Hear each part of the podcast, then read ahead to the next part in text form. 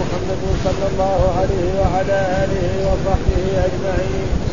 قال الإمام البخاري رحمه الله: باب ما ينهى عن الاحتيال للوجه اليتيمة المرهوبة وأن لا يكمل لها صداقها. قال حدثنا أبو اليمان قال حدثنا شعيب عن الجريج قال كان عروة يحدث أنه سأل عائشة: وإن شئتم ألا تقسطوا في اليتامى فانكحوا ما طاب لكم من النساء. قالت: هي اليتيمة في حجر ولدها فيرغب في مالها وجمالها، يريد أن يتزوجها بأنها من سنة نسائها، فنهوا عن نكاحهن إلا أن يقسطوا لهن في إكمال الصداق. ثم استفتى الناس رسول الله صلى الله عليه وسلم بعد فأنزل الله: ويستفتونك في النساء. فذكر الحديث: فاطل إذا غصب جارية فزعم أنها ماتت فقضي بقيمة الجارية ميته، ثم وجدها صاحبها فهي له ويرد القيمة ولا تكون القيمة ثمنا. وقال بعض الناس: الجارية للغاصب لأخذه القيمة منه. وفيها الاحتيال لمن اشتهى جارية رجل لا يبيعها فغصبها واعتبر بأنها ماتت حتى يأخذ ربها قيمتها، فتطيب للغاصب جارية غيره. قال النبي صلى الله عليه وسلم: أموالكم عليكم حرام، ولكل غادر لواء يوم القيامة. قال حدثنا أبو نعيم قال حدثنا سفيان عن عبد الله بن دينار عن عبد الله بن عمر رضي الله عنهما عن النبي صلى الله عليه وسلم قال: لكل غادر لواء يوم القيامة يعرف به. قال حدثنا محمد بن كثير عن سفيان عن هشام عن عروة عن زينب بنت أم سلمة عن أم سلمة عن النبي صلى الله عليه وسلم قال: إنما أنا بشر وإنكم تختصمون إلي، ولعل بعضكم أن يكون ألحن بحجته من بعض فأقبله على نحو ما أسمع، فمن قضيت له من حق أخيه شيئا فلا يأخذه، فإنما أقطع له قطعة من النار. باب في النكاح. قال حدثنا مسلم بن إبراهيم قال حدثنا هشام قال حدثنا يحيى بن أبي كثير عن أبي سلمة عن أبي هريرة عن النبي صلى الله عليه وسلم قال: لا تنكح الذكر حتى تستأذن، ولا السيد حتى تستأمر. فقيل: يا رسول الله، كيف غيرها؟ قال: إذا سكتت. وقال بعض الناس: إن المستأذن ولم تزوج. فاحتال رجل فأقام شاهدي سور لأنه تزوجها برضاها، فإذا القاضي نكاحها والزوج يعلم أن الشهادة باطلة، فلا بأس أن يطأها وهو تزويج صحيح. قال حدثنا علي بن عبد الله قال حدثنا سفيان قال حدثنا يحيى بن سعيد عن القاسم أن امرأة من ولد جعفر تخوفت أن يزوجها ولدها وهي كاره، فأرسل إلى شيخين من الأنصار عبد الرحمن ومسمع بن جارية قال: فلا تخشي فإن خنساء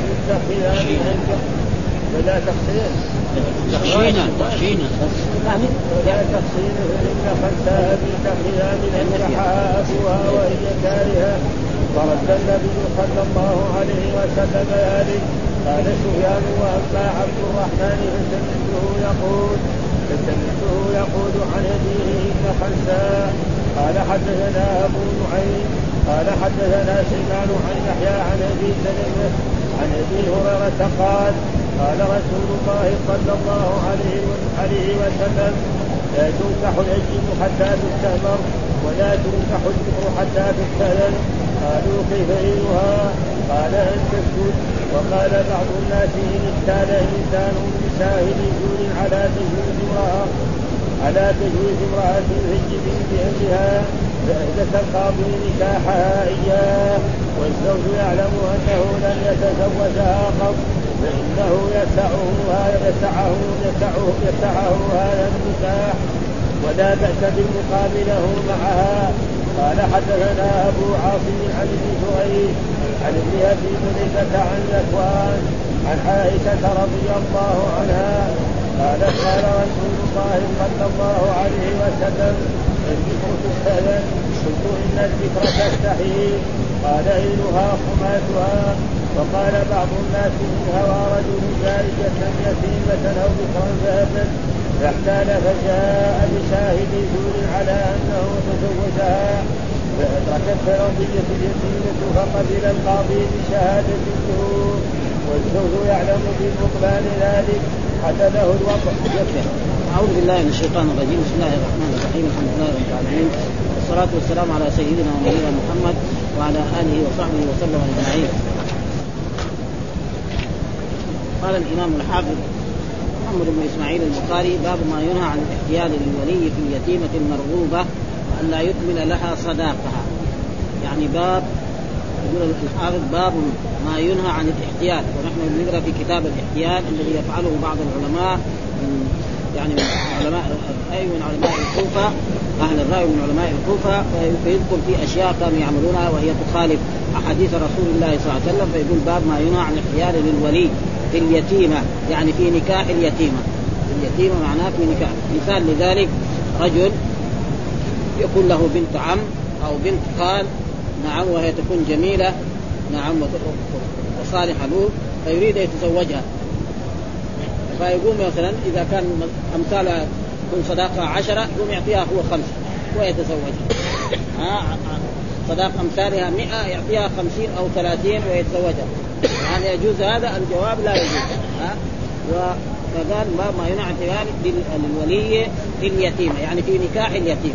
اليتيمة يعني في المرغوبة، يعني المرغوب فيها.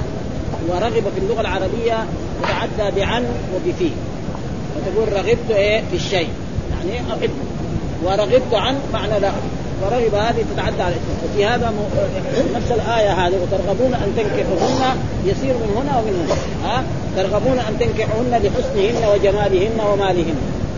وتكون مثلا بنت عمه ما هي جميلة وما عندها مال، يصير ما يرغب يتزوج، يخليها كده، إما يزوجها ما يزوج لأحد حتى تموت يكون يرثها. فهذا يعني رغبة دائما تتعدى بالمعنى. رغبت فيه هذا إلى أحمد، ورغب عن إذا، ونفس الآية: وترغبون أن تنكحهن، وترغبون أن تنكحهن لحسنهن وجمالهن ومالهن، وترغبون عن أن تنكحهن لدمامتهن ولقبحهن ولفقرهن. كل الآية صالحة للكتاب. فهنا يقول باب ما ينعى هذه الولي في اليتيمة في نكاح الولية المرغوب فيها. هنا هنا ايش نقول؟ يعني المرغوب. وأن لا يكمل لها صداقة، ما يعطيها صداقة الكاملة.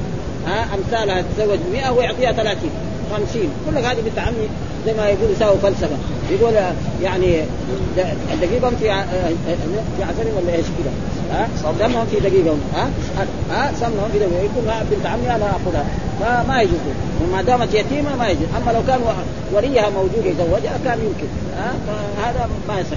أنا يقول الناس إيش الدليل؟ أتى بإيه؟ بتفسير عائشة رضي الله تعالى عنها لعروة بن الزبير، التي هي يعني أحد الفقهاء السبعة، وهي خالة عائشة رضي الله تعالى عنها، خالة لعروة بن الزبير، وهو تعلم علم من أصحاب رسول الله صلى الله عليه وسلم، ومن جملتها خالته هذه عائشة. فيقول: حدثنا أبو اليمان قال أخبرنا حدثنا شعيب عن الزهري شيخ المحدثين قال: كان عروة يحدث أنه سأل عائشة، عروة لأنه أدرك الزهري، لأنه سأل عائشة: إن خفتم أن لا تبسطوا في اليتامى فانكحوا ما طاب لكم من النساء. إيش هذا؟ لازم يسأل عالم، يسأل عالم، لكن وقت ما كان عالم فسأل: خفتم أن لا تبسطوا فانكحوا ما طاب لكم، يعني فانكحوا ما، يعني رجل إذا كان عالم أنه ما يقدر يعني يعطي بنت عمي أو بنت خالي أو الذي وصاه عليها صداقة، فلينكح ما طاب لكم، يدور غيره. فانكحوا ما طاب لكم، وهنا زي ما يقولوا ما طاب لكم من النساء، فانكحوا ما طاب لكم يعني دور غيرها ويتزوجها بأقل أو بأكثر بكذا. أما هذه اليتيمة لازم ما يتزوجها إلا يعطيها صداقها الذي تستحق أمثالها. فإذا قال يتزوجنا بعشرة يتزوجها بعشرة، يتزوج 100 ب1000 مليون يتزوجها بذلك، وإذا فعل غير ذلك فإنه يكون ظالم ويكون متعدي لحدود الله سبحانه وتعالى. ففسرت عائشة رضي الله قالت هي اليتيمة في حجر وليها فيرغب في مالها وجمالها، يكون عندها مال وعندها جمال فيريد أن يتزوجها بأدنى من سنة نسائها، بأقل من صداق نساء أمثالها، فهذا في نهي من رسول الله صلى الله عليه وسلم قال فنهوا عن نكاحهن، نهوا عن نكاح، لا يتزوجها إلا بشرط يعطي لها الصداق الذي تستحق أمثالها، إذا تستحق أمثالها 10 يعطيها 10، إذا تستحق أمثالها 100 يعطيها 100، ولا يجوز ولا يتنسب هذا من الاحتيال. ولو كانت ذميمة كان ما يتزوجها، لو كانت ما هي جميلة وذميمة أو فقيرة ما يتزوجها، يقولك إما يزوجها لواحد آخر إذا كان أنصف ويأخذ المال هو يستمع به، أو يتركها ولا يزوجها حتى تموت ويقوم يقول أيضا ومين يدري من يموت، وهذا غلط. فلذلك إلا أن يقصد لهن في إكمال الصداق. ثم استفتى الناس، وهي الآية التي في نفس سورة يستفتونك في النساء قل الله يفتيكم فيهن ما يتلى عليكم في الكتاب في يتامى النساء اللاتي لا تؤتونهن وما كتب لهن وترغبون أن تنكحوهن في أن تنكحوهن إذا كانت جميلة، وترغبون عن أن تنكحوهن. ورغبة في اللغة العربية تتعدى بتي وتتعدى بك لأن هي فعل جامد غير يقول باب ما ينهى عن احتيال الولي في اليتيمة المرغوبة وأن لا يكمل لها صداقة. ذكر فيه حديث عائشة في تفسير قوله تعالى وإن خفتم أن لا تقسطوا في اليتامى ولم يصدقوا بتمام، وقد تقدم بهذا السند في النكاح تماما. قال ابن البطال فيه أنه لا يجوز للولي أن يتزوج بيتيمة بأقل من صداقها، ولا أن يعطيها من العروض في صداقها ما لا يفي بقيمة صداقها. مثلا يقول لها الناس يتزوج مثلا بشيء من الإبل أو من البقر أو من الذهب أو من غير ذلك أو من البضاعات، يعطيها أقل. فإذا مثلا بعض العرب يزوج بناتهم ب10 من الإبل يكون هو يتزوجها مثلا بناقتين أو ب3، هذا يعني معناه عروض، أو من بقر، لأن بعض البلاد عندهم بقر، الصداق يكون إيه بقر أو إبل أو شياه أو خرفان أو بضاعة من البضاعات الموجودة في العالم أو فرش، ثم هذا ما لا يفي بقيمة الصداق. واختلف في سبب نزول الآية كما تقدم عند شرح الحديث المذكور في تفسير سورة النجم. في اليتامى حد تقدير أي في نكاح اليتامى، على حد تقديره ما طاب لكم يعني من سواهن، وهنا ما كذلك بمعنى من، يعني أو ما طاب لكم يعني إيه ما طاب لكم من صفات النساء. فسروا بعضهم يعني ما طاب لكم من إيه من صفات، إن النساء لهن صفات، واحدة بيضاء واحدة سمراء واحدة، فالرجل يختلف، يعطي الرجال يحب أن تكون المرأة بيضاء، يكون سمراء، واحد يكون سوداء. فهنا ما نعم معنى الصفات، والصفات جائز، وإلا أصله كان على اللغة العربية لازم من، لأن إيه النساء إيه معك، ودائما العاقل يخاطب بمن ولا يخاطب بإيه بما. طاب ما عاقل إيه ما كلام، خلاص الكلام على الاسم الموصول، وهنا بمعنى الصفات ما طاب لكم من صفات النساء. خلاص فإذا صار ما طاب لكم من النساء صفات ما في شيء، لأن النساء لهم صفات، واحدة بيضاء واحدة سوداء واحدة سمراء واحدة قصيرة، هذا ما في شيء. أو من طاب، فسنا من طاب كذلك يصح، فأنزل الله تعالى شيء. ثم بعد ذلك قال باب إذا غصب جارية فزعم أنها ماتت فقضي بقيمة الجارية الميتة ثم وجدها صاحبها فهي له ويرد القيمة ولا تكون القيمة ثمنا. يقول هذه الترجمة باب إذا غصب جارية، رجل يعني ما عنده خوف من الله سبحانه وتعالى فغصب جارية، أراد يتزوجها، راح شافها ماشية في الشارع أخذها وراح بها إلى جهة من الجهات، غيبها مدة من الزمن، ثم جاء بعد ذلك قالوا له أنت فينها؟ قال والله أنا غصبتها وماتت. قال له سيدها هذه الجارية، قال لها ماتت. طيب ماتت كم قيمتها؟ قالوا له 10 أو 20 أو 100، قال لهم أنا أدفع لك، أدفع لك. ثم بعد ذلك بعد شهر أو شهرين تبين أنها ما ماتت، هي موجودة عنده في مكان خلاها، فهل له يعني يتزوجها أو هذا ظالم؟ الغصب حرام الغصب. فإيش الجواب؟ قال ثم وجدها صاحبها فهي له، فهي لمين؟ للي غصبت منه، ويرد القيمة، ويرد الذي المقصود له يرد القيمة له، فكان هو أعطاه مثلا 10 أو 100 أو 1000 أو أقل أو أكثر يرد ويأخذ جارية، هذا إيه هذا اللازم. لكن بعض العلماء نعم من علماء أهل الرأي ومن علماء الكوفة قالوا لا، ما دام هو أخذ القيمة خلاص يصير له أن يتسرعها وله أن يتزوجها وليس له فيه في أي شيء يعني. فلذلك يعني هذه الترجمة للرد على هؤلاء الذين يحتالون بمثل هذه الأشياء، يعني أشياء محرمة فيحتال عليها بطريقة مثل هذه الطرق. وهذا معنى إذا غصب جارية، إذا غصب غاصب جارية فزعم أنها مات، أخذها في جهة من الجهات ثم ادعى أنها فقضي بينهم، يعني جاء بعدين اشتكى للحاكم للقاضي، والقاضي قال نسلم قيمة بقيمة الجارية الميت، قال ماتت يجب ما تدعي شيء ما يقدر. قال ثم وجدها صاحبه، المقصود له وجدها، وإذا به وجدها في بيته أو في أي مكان أو في بلدة حطها، قال فهي له، فهي لمين؟ له يعني للمقصود، ويرد القيمة، ويرد المقصود القيمة إليه. هذا اللازم. قالوا بعض العلماء الذين هم علماء الكوفة وعلماء أهل الرأي، ويعني ينسبوا أبو حنيفة قال هذا، وقال بعض الناس، والمراد بالناس زي ما قلنا هنا العلماء، بعض العلماء الجارية للغاصب، الجارية للغاصب ليه؟ لأخذه القيمة، لأخذ المقصود له القيمة. وفي هذا احتيال لمن اشتهى جارية رجل لا يبيعها فغصبها، يعني يقول هذا فيه احتيال، يعني رجل جاء قال لي شخص عنده جارية مملوكة، قال له بيعنيها، قال له لا أنا ما أبيعها، أو طلب منه مبلغ كبير ما يقدر عليه، فيروح يعني يأخذها يقصبها ويروح بها في جهة من الجهات، ثم يدعي أنها ماتت، ثم يجي ويقول له أعطيني القيمة، فيعطيه القيمة، ثم فهل له أن يتزوجها وله أن يتسرى بها؟ الجواب يقول لا، نعم لا يبيع.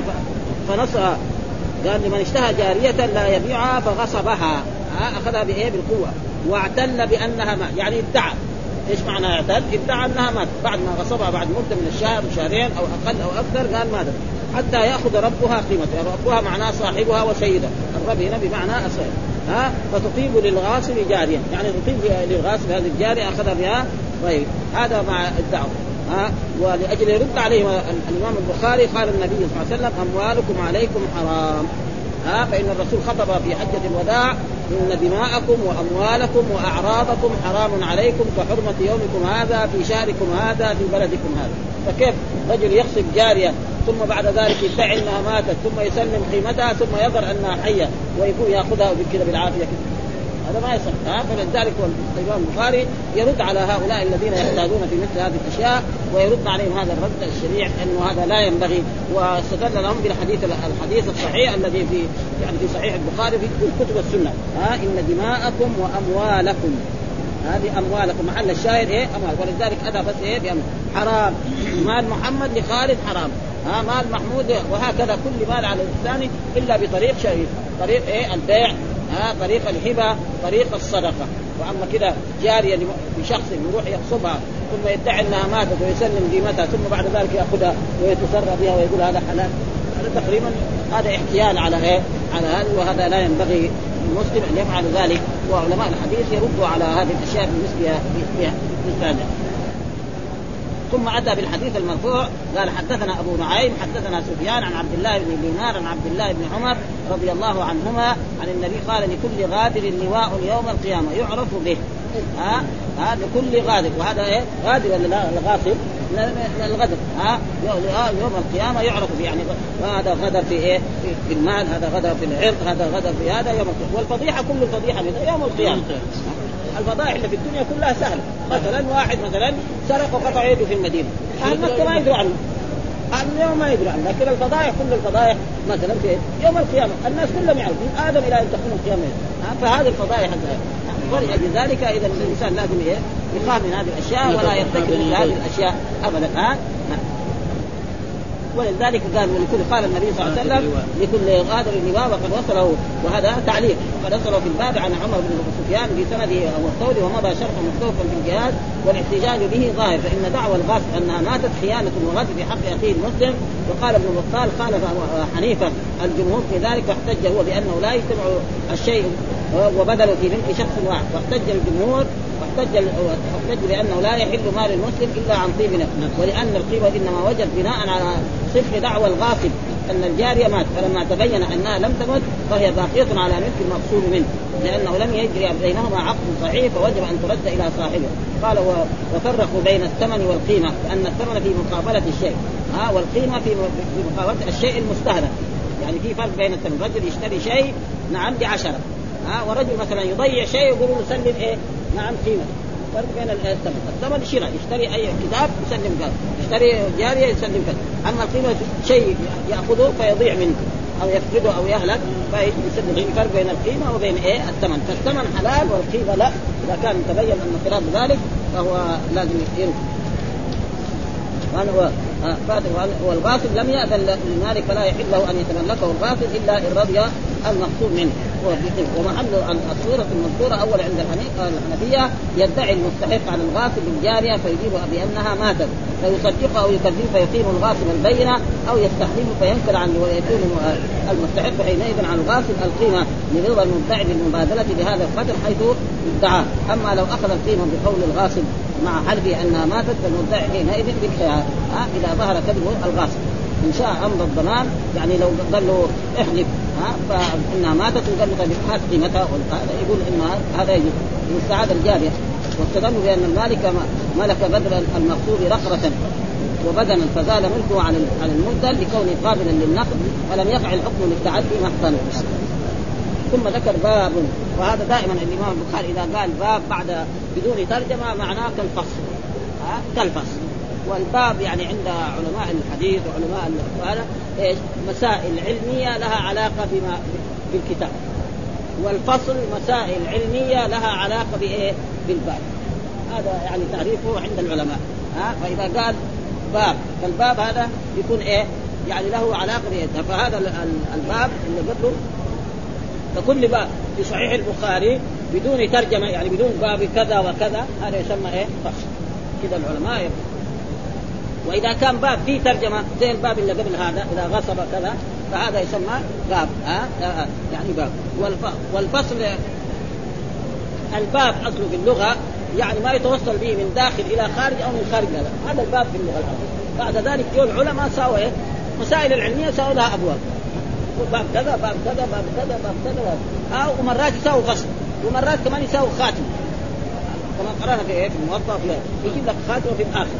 وهذه الخاتمة زي ما يقول يعني لها علاقة بإيه تكون أحاديث جملة متفرد هذا تقريبا. فإذا باب هنا يعني هذا الباب له علاقة بما قبله وهو إيه يعني بكل غادر اللواء يوم القيامة. هذا هو الحديث وأن الذي يفعل مثل هذه الأشياء وهذا يعني يصدق على رسول الله صلى الله عليه وسلم. هذا الحديث صدق على رسول الله صلى الله عليه وسلم وقال إنما أنا بشر وإنكم تختصمون إليه ولعل بعضكم يكون ألحن بحجته من بعض فأقضي له على نحوه. يعني الرسول صلى الله عليه وسلم لا يعلم الغيب فيجي إنسان يدعي على إنسان أن هذا مثلا بعيري أو أن هذا ناقتي أو أني أطلبه كذا من المال ويكون يعني يعرف يتكلم. الرسول يحكم له، فإذا حكم له يعني على غيب وهو ما يستحق فإنما يقطع قطعة من الناس فليأخذها أو لا. هذا إذا كان لرسول الله صلى الله عليه وسلم، فغير الرسول في باب أولى وأحد. الرسول يمكن يجيب الوحي فيعلمه أن هذا كذاب، لكن القضاة ما عندهم ما في هذا. فقد يجي إنسان مثلا شخص مثلا عمره ما دخل المحاكم وشخص كل يوم يروح المحاكم يجي هناك يتكلم بكلام وأن هذا ظلمني وأن كذا، فالقاضي يظن أنه صادق هذا ويكون كان وشكله يعني شكل من أهل الصلاح وهذاك يكون شكله يعني رجل عادي تقريبا هو الكذاب ويروح يحكم ويجي يقول يجيب شهود يجيب الشهود قد يكون زور. فإذا حكم له أن هذا يقول لك القاضي حكم لي أنا هو يعرف نفسه كذاب ما يستحق، هل يجوز له هذا؟ الجواب لا أبدا. يقول القاضي حكم يسمع على القاضي لا، ما القاضي ما عليه شيء. هذا معناه الأب. إيش الدليل؟ قال هذا الحديث حدثنا محمد بن كثير عن سفيان عن هشام عن عروة عن زينب ابنة أم سلمة عن أم سلمة. يعني في اثنين من الصحابة واثنين من التابعين. أم سلمة عن قال إنما أنا بشر، يعني ايه تعرض الاعراض البشريه على رسول الله صلى الله عليه وسلم. قال مثل قال الله تعالى انما انا بشر مثلكم يوحى الي انما الهكم اله واحد. يعني البشر ايه الرسول ياكل ويشرب ويبول ويتغوط ويمكن يتعدى عليه فيه، لكن يوحى اليه هذا خاص به ما حد يوحى اليه. فاعراض البشريه تعرض على رسوله، فمن ذلك انه لا يعلم الغيب. الرسول صلى الله عليه وسلم لا يعلم الا ما علمه الله سبحانه وتعالى زي ما ذكر في سوره يعني الجن عالم الغيب فلا يظهر على غيبه أحدا إلا من ارتضى من رسول فإنه يسلك من بين يديه ومن خلفه رصدا. ها. وقال في آخره ولو كنت أعلم الغيب لاستكثرت من الخير وما مسني السوء. فالرسول لا يعلم إلا ما علمه الله سبحانه، وكثير أشياء علمه الله سبحانه وتعالى ها. مثل اللي تقدم لنا أن حاتم بن أبي بلتع لما كتب كتاب لأهل مكة وأرسل الرسول علي بن أبي طالب والمقداد ولحقوا المرأة وأخذوا منها الكتاب وأتوا به إلى رسول الله، وما كان يعلم، وكثير أشياء مثل ذلك ها. فهذا يعني قال إنما أنا بشر وإنكم تختصمون إلي، يعني يجي إنسان يدعي على إنسان بشيء من المال إلي، ولعل بعضكم يكون ألحن، ولعل هنا بمعنى عسى يعني وعسى أن يكون بعضكم ألحن بحجة، معنى ألحن معنى أفطن، يعني يعرف كيف يتكلم ها، يكون رجل يقول الصوت يعرف يقول أنا كذاب وهذا كذا وهذا، وهذا كيف رجل يعني عادي ما يقدر يعرف ولا يقدر، يمكن ما دخل المحاكم أبدا، أول يوم يدخل المحاكم يشوف ها. نرى هذا مثلا يعني شخص يعني بعض الأشياء ما يعرفها ولا رآها، فإذا دخل هناك وقد رأينا بعض أطفال صغار مثلا يكون مريض ويكون مثلا في المستشفى، يشوف الآلات اللي في المستشفى دي عمره ما شافها، ينفجع يقول له افتح عينك أشوفه ما يرضى يفتح، وكذلك بعض الرجال أبدا ها. فلأجل ذلك يقول حجته من بعض فأقضي له على نحو ما أسمع، لأنه سأل كأنه هذا محق فقضى له ها. فمن قضيت له من حق أخيه شيئا فلا يأخذه، نهى الرسول أن يأخذه، فإنما أقطع له قطعة من النار. بعض الناس يقول لك القاضي حكم لي خلاص، ما دام القاضي حكم لي وهذا ما خلاص حلال لي، لا ما هو حلال، لو القاضي حكم لو القضاة كلهم حكم مجلس القضاء الأعلى حكم برضو ما دام أنت تعرف أنك ظالم فلا يصح حلك الزيب. وسيأتي يقول هذا الحديث في كتاب الأحكام بعد ذلك ويشرحه شرح يعني أوفر من هذا، وهذا زي ما قلنا كالفصل. وبعض الذين رووا البخاري جعلوا هذا الحديث مع الباب الأولاني وهنا يعني وهذا هو أصح الرواية أنه باب كالفصل كذا للأكثر بغير ترجمة. وحذر ابن بطال والنسي والإسماعيلي وأضاف ابن بطال حديث أم سلمة للباب الذي قبلها وتعلقه به ظاهر جدا لدلالته على أن حكم الحاكم لا يحل ما حرمه الله ورسوله، ولنهي عن أخذه إذا كان يعلم أنه في نفس الأمر لغريمه. وعلى الأول هو كالفصل من الباب الذي قبله، وإنما أفرده لأنه يشمل الحكم المذكور وغيره. وسيأتي شرح مصطفى في كتاب الأحكام إن شاء الله تعالى. ثم ذكر باب في النكاح برضو باب يعني في الاحتيال في النكاح. ايش معناه باب في الاحتيال في النكاح؟ هل الانسان يجوز ان يحتال في النكاح؟ مثال لذلك رجل يعني يروح يخطب بكر، مرأة بكر من ابيها او من اخيها او من اي انسان وليها، فيقول له انا ما ازوجك اياه، يروح يدور شاهدين زور ويجي يشهدوا انه زوجنيها ويقول له جيب المزكين ويجيب المزكين، ثم ياخذ هذه المرأة يقولوا بعض أهل الرأي إنه جائز ما دام جاب شاهدين وادعى أنها زوجته فلا أن إيه يطاع، مع إنه ما حد زوج إياه، هذا احتيال حرام هذا معناه. وعشان يرد عليه أتى بهذا أن الذكر تستعمل وإذنها شمال والسيد تستعمل ولازم تأذن إذا كان سيد يقول لها وليها أبوها وأخوها أريد أن زوجك على فلان فلان ابن فلان عمله كذا وصفته كذا ليش تقولي؟ لازم تقول نعم زوجني أنا أريد. والبكر قد تسكت فهذا لا، رجل يقول إيه يزوج يروح يخطب بكر أو يخطب سيد وما يرضي زوجه، فيكون هو يساوي يحتال على ذلك، يروح يجيب شاهدين ويشهدوا لدى القاضي أن وليها زوجني إياه، ويقول له القاضي يجيب مذكرين هذا إذا كانت، وكذلك إذا كانت فهذا إيه احتيال في النكاح. هل يجوز هذا؟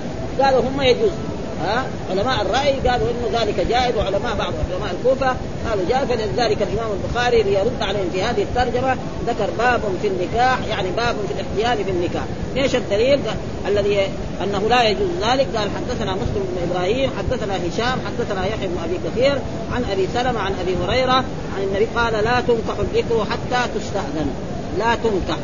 وهنا النفي بمعنى النهي النفي أبلغ من النهي أصله إيه لا تنكح بالنهي، لكن أتى لا تنكح، فنقول لا نافي وتنكح فعل مضارع مرفوع عن رفع الضم ضاد يجد البكر يعني نكاح بدون استئذانها باطل، والنفي أبلغ وإلا هو نهي يعني لا تنكح ولا الثيب حتى تستعمر، كذلك لا تنكح الثيب الذي كانت قد تزوجت قبل ذلك حتى تستعمر فهذه إيه لازم تستعمر بإيه تنتهي. قال والأيم تعرب عما في نفسها، زي ما قرانا في اللغة العربية. الإعراب إيش هو؟ الإعراب في اللغة العربية الإظهار. ممكن أخذوه من هذا. تعرب عن نفسها. السيد لازم تعرف، يقول لا يريد أزوجك أحد فلان ابن فلان الرجل هذا، ما تعرف تقول له لا أنا أبغى أشوفه. يجيبوه يشوف.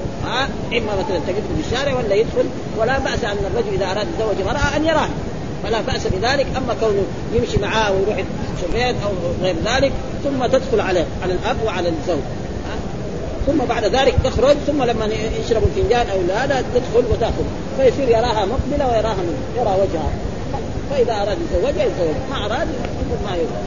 أما كده بس يتزوجها ولا يدري زي ما كانوا الناس يفعلوا. وهذا الظاهر من قديم الزمان وإلى الآن، إنما الآن يعني صار بدأ مع التعليم صاروا يصفوا فيها. وإلا أول وقد حصل ذلك أن رسول الله صلى الله عليه وسلم أن جابر تزوج امرأة، فقال له الرسول هل رأيتها؟ قال لا. قال إن في عين الأنصار حولا، يعني في حضورهم في شيء.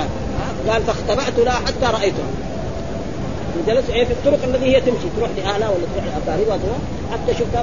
بعد ذلك الناس ما يعني ما يقبلوا في العرب، لكن الإسلام أجاز ذلك. الرجل يبغى يتزوج ما يراها، يراها أما يمشي معها كما يفعل في بعض البلاد، يقعد شهر شهرين سنة سنتين، يقول لما يغلق الدراسة يروح معها المدرسة يروح معها الجامعة، بعدين يجيبوا أولاد بدون آباء، وبعد ذلك الفضيحة تكون على إيه؟ على المرأة وعلى أهلها، وهذاك ما عليه شيء أبدا، يشرد يعني. حصل ذلك كثير يعني. بعد ذلك يشرد الزوج هذا إن كان يتزوج يروح لبلده، وهذه مسكينة يعني قد حملت من طريق غير شريف، لأنه ما عقد عليه. أما لو عقد عليه ما في شيء. قال حتى تستعمر، يعني إيه تسعرها. فقيل يا رسول الله، قال الصحابة يا كيف إذنها؟ قال إذا سكتت قال وليها أزوجك على فلان ابن فلان، فسكتت. قال وفي رواية سماتها خلاص. قال إذا وقال بعض الناس برضو يريد بعض الناس علماء أهل الرأي وعلماء الكوفة الذين تسمون الإمام أبي حنيفة، إن لم تستأذن الذكر ولم تزوج فاحتال رجل. إن لم تستأذن الذكر يعني ما استأذنها أبوه، ولم تزوج فاحتال رجل فأقام شاهدي زور، يعني اثنين من الشهود، لأن كل الأحكام الشرعية بشاهد. أنه تزوجها برضاها. خلاص بعد ذلك فأثبت القاضي، ثم تقدم للقاضي أنا تزوج هذه المرأة وهذول الشاهدين. جاء الشاهدين تشهد أن فلان تزوج هذه المرأة، نعم أشهد. والثاني تشهد قال نعم. طيب كمان زي ما يدحين يقولوا مزكين، جيب مزكي، جاب مزكين، يقول لا للرجل هذا ما يطأ النكاح به، يجاب ما حد زوجه، لا ولي زوجها ولا الحاكم ولا، فيقولوا هذا جائز. برضاها. قال فأثبت القاضي نكاحها، أثبت القاضي نكاح هذا بشهادة الزور، والزوج يعلم، الزوج يعلم أن الشهادة باطلة، لا فلا بأس أن يطأها. كده يقول هؤلاء العلماء. وهذا الإمام البخاري يرد عليهم بهذه الترجمة، يعني رد عليهم لا تنكح البكر حتى تستأمر ولا الثيب وحتى تستأمر. هذا ينافي، وهذا حديث صحيحة في إيه؟ صحيح البخاري. وهذا كلام ناس، كلام مشايخ زي ما يقول، ما يصلح. ذلك الرد عليهم رد بهذا إيه؟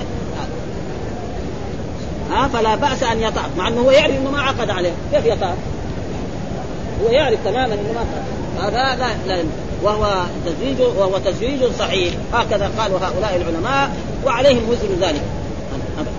ثم ذكر الحديث اللي بعده. حدثنا علي بن عبد الله، حدثنا سفيان، حدثنا يحيى بن سعيد عن القاسم، وهو القاسم بن محمد، أن امرأة من ولد جعفر الذي هو جعفر بن أبي طالب رضي الله تعالى عنه ظاهر، تخوفت أن يزوجها وليها وهي كارهة.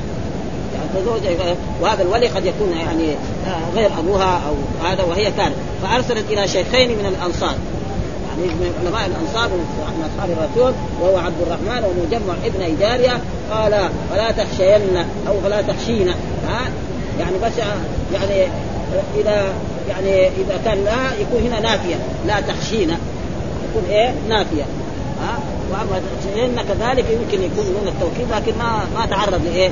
فلا تخشين معناه يعني لا تخاف، يعني نفي، لا ما يمكن زوجي. فإن خنساء بنت جذاب أنكحها أبوها وهي كارهة، فرد النبي صلى الله عليه وسلم ذلك، يعني ما يمكن مرأة تزوج، لأن المرأة لابد أن يدرك تستأمر.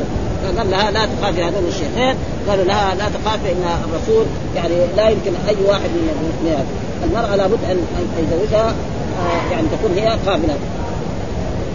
هذا هكذا لهم على أنه خطاب للمرأة ومن معها.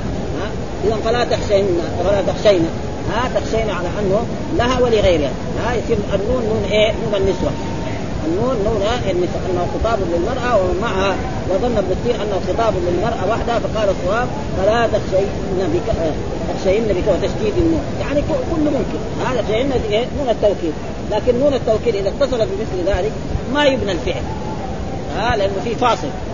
لأنه نون التوكيد إذا اتصلت بالفعل لازم تتصل به، وهنا في إيه؟ أياء المؤنثة المخاطبة ترضوا معي. ولكن هذا إذا قلنا فلا يعني على أن نون النسوة زي قول الله تعالى، نعم، إلا أن يعفون أو يعفو الذي، إلا أن يعفون. يعفون هنا النون إيه؟ ما هي نون واو الجماعة، هنا واو الواو لام الكلمة، والنون من ننزل أبدا. فنقول له إلا أن يعفون، أن يعفون أو يعفو الذي يعني فعل مضارع منصوب على الرسم، يعني حذف النون والنون هذه نون النسوة، نون النسوة. ولو كان بلا تأكيد لحذفت النون، ولو كان بلا تأكيد لحذفت. قلت ووقع في رواية ابن أبي عمرو فأرسل إليها ألا تخافي، فدل على أنه ما خاطب من كانت أرسلته إليهما أو من أرسل وعلى عليهم، فكان من ذلك في جماعة، ذلك في جماعة النسوة. فيصير إيه؟ يعني النون هنا نون النسوة، ويصير ما في شيء. فإن خنساء بنت جذام بكثر النملة في كتاب بيان نسبها وحالها. قال سفيان يعني القاسم محمد والذكر، فسمعت يقول عن أبيه أن خنساء يعني أنه أرسله، ولم يذكر فيه عبد الرحمن ابن يزيد ولا أخاه. أخرج ابن عمر في الطريق. قال أن فذكر وقصر في سنة. وقد تقدم في النكاح رواية مالك عن يحيى موصول وبيان من أرسله، والاختلاف فيه في شرح الحديث مستوفا. قال إنها كانت ذكرا وبيان الصواب من ذلك والحديث الثالث. ثم للرد عليهم برضو أتى بإيه؟ وحدثنا أما عبد الرحمن فسمعت يقول عن أبيه عن ابن خنساء، وقال حدثنا أبو معين حدثنا شيبان عن يحيى بن أبي سلمة عن أبي هريرة قال لا تنكح الأيم. الأيم معناه الثيب، مش معناه. ولذلك في القرآن قالوا أنكحوا الأيام منكم والصالح. أيم مفرد إيه؟ وأيام جمع تكثير.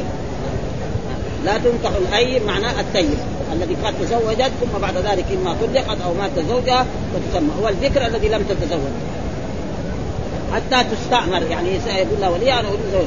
ولا تنكح الذكر حتى تستأذن، يقول له فلان أريد وليا. قالوا كيف إذنها؟ قال أن تسكت. فإذا سكت الدليل على أن حتى بعض الفقهاء يقول إذا بكت كمان، يعني في الحديث كده. لكن الكتب المالكية رأينا لو بكت يكون دليل على أنه، لأنه إذا مات يبغى تصيح، يعني ما تتكلم أبدا، ما تسكت أبدا. ثم بعد ذلك قال كيف؟ قال أن تسكت. قال بعض الناس برضو كلا علماء يعني أهل الرأي أن احتال إنسان بشاهد يزور، هذه أول في البكر وهذه في إيه؟ في الثيب. احتال إنسان بشاهد يزور على تزويج امرأة ثيب بأمرها، فأثبت القاضي نكاحها إياه والزوج يعلم أنه لم يتزوج، فإنه يسعه هذا النكاح. وهذا كذلك كل كلام يعني ما هو صحيح. وعلى كل حال يعني نقول لهم إذا قلت هذا نعم سامحكم الله ولا بأس بالمقام له معه. هو يعرف يعني ان واحد زوج إياه لا أبوها ولا أخوها ولا قريبها ولا القاضي، ومع ذلك يقول هذه يعني هذه هي يعني تجوز. هذا تقريبا يعني ليس بشيء. وكذلك الحديث اللي بعده حدثنا أبو عاصم عن ابن جريج عن أبي مليكة عن ذكوان وهو مولى لعائشة رضي الله تعالى عنها أن عائشة قالت قال رسول الله الذكر تستأذن، يعني عائشة قالوا إن الذكر تستحي. قال إذنها صماتها، يعني سكوت. الصمات والسكوت بمعنى واحد. قال بعض الناس إن هوى رجل جارية يتيمة، يعني إيه هوى؟ معنى أحب أو عشق زي ما يقولوا فلسفة. هوى يعني جارية يتيمة أو ذكرا فأبت، فاحتال فجاء بشاهدين زور على أنه تزوجها، فأدركت فرضية اليتيمة فقبل القاضي بشهادة الزور. يعني قال بعض الناس إن هوى رجل جارية يتيمة، يعني معناه عشقها أو أحبها وأراد أو بكرا يتيمة أو بكر فأبت. قالوا فاحتال فجاء بشاهد الزور على أنه تزوجها فأدركت، لما بعد ذلك بالغت كبرت وصلت الخامس عشر فرضية اليتيمة فقبل القاضي بشهادة الزور والزوج يعلم بطلان ذلك حل له الوضع. وهذا كذلك يعني كله تقريبا لا يصح. وهذه أشياء يعني حقيقة كان يعني ينبغي العلماء أن يتنزهوا عن مثل هذه الأشياء، ولكن قد حصل منهم. والسبب في ذلك أن يعني هم يعني ما عندهم ثقة في الأحاديث، يعني عندهم أحاديث أقل من إيه من غير من إيه من علماء الحجاز ومن علماء الآن، فلذلك يعني قالوا مثل هذه الأشياء. ورسول الله ولهم يعني بدون تنبيه. ذكر البخاري في هذا الباب 3 فروع مبنيه على اشتراط الاستئذان وينظمها صحه النكاح بشهاده الزور وحده الحنفيه فيما تقدم. وعيرت الاولى فعبر في الاولى بقوله فلا باس ان يطاع وهو تجريد صحيح، وفي الثاني بقوله فانه يسع هذا النكاح ولا باس بالمقامه، وفي الثالث بقوله حل له وقت وهو تفنن في العباره والمفاد واحد كله. ثم يحتمل أن يكون ذلك وقع في كلام من نقل عنه، ويحتمل أن يكون من تصرفه. والله قال الكمالي صور الأولى صور الأول في الذكر، والثاني في التائب، والثالث في الصغيرة إلا يتم بعد احتلال. وفي الأولين ثبت الرضا بالشهادة إذا كان ذلك قبل العقد، وفي الثاني ثبت بالاعتراف أو أنه بعد العقد وقع ذلك. فحاصل الفروع 3 واحد، وهو أن حكم الحاكم ينفذ ظاهرا وباطنا ويحلل ويحرم. وهذا لا الحديث الذي تقدم إن إيه لعلكم تختصمون إليه فيقول بعضهم ألحن بحجة ما فأقضي لو على نحو ما أسمع فإنما أقطعه قطعة من الناس. فهذا الحديث يرد على هذه الأشياء كلها اللي ذكرها، وهذا يعني تقريبا من كتب الإمام البخاري. فهذا الحديث يرد هذه كلها شهادة زور في شهادة زور، ويقول النكاح صحيح. وهذا الحديث صحيح ما في يعني كل كتب السنة. يعني لعلكم تختصمون يكون بعضهم ألحن بحجة ما فأقول لو على نحو ما أسمع فإنما أقطع له قطعة من النار فليأخذها أو ليتركها. والحمد لله رب العالمين، وصلى الله وسلم على نبينا محمد وعلى آله.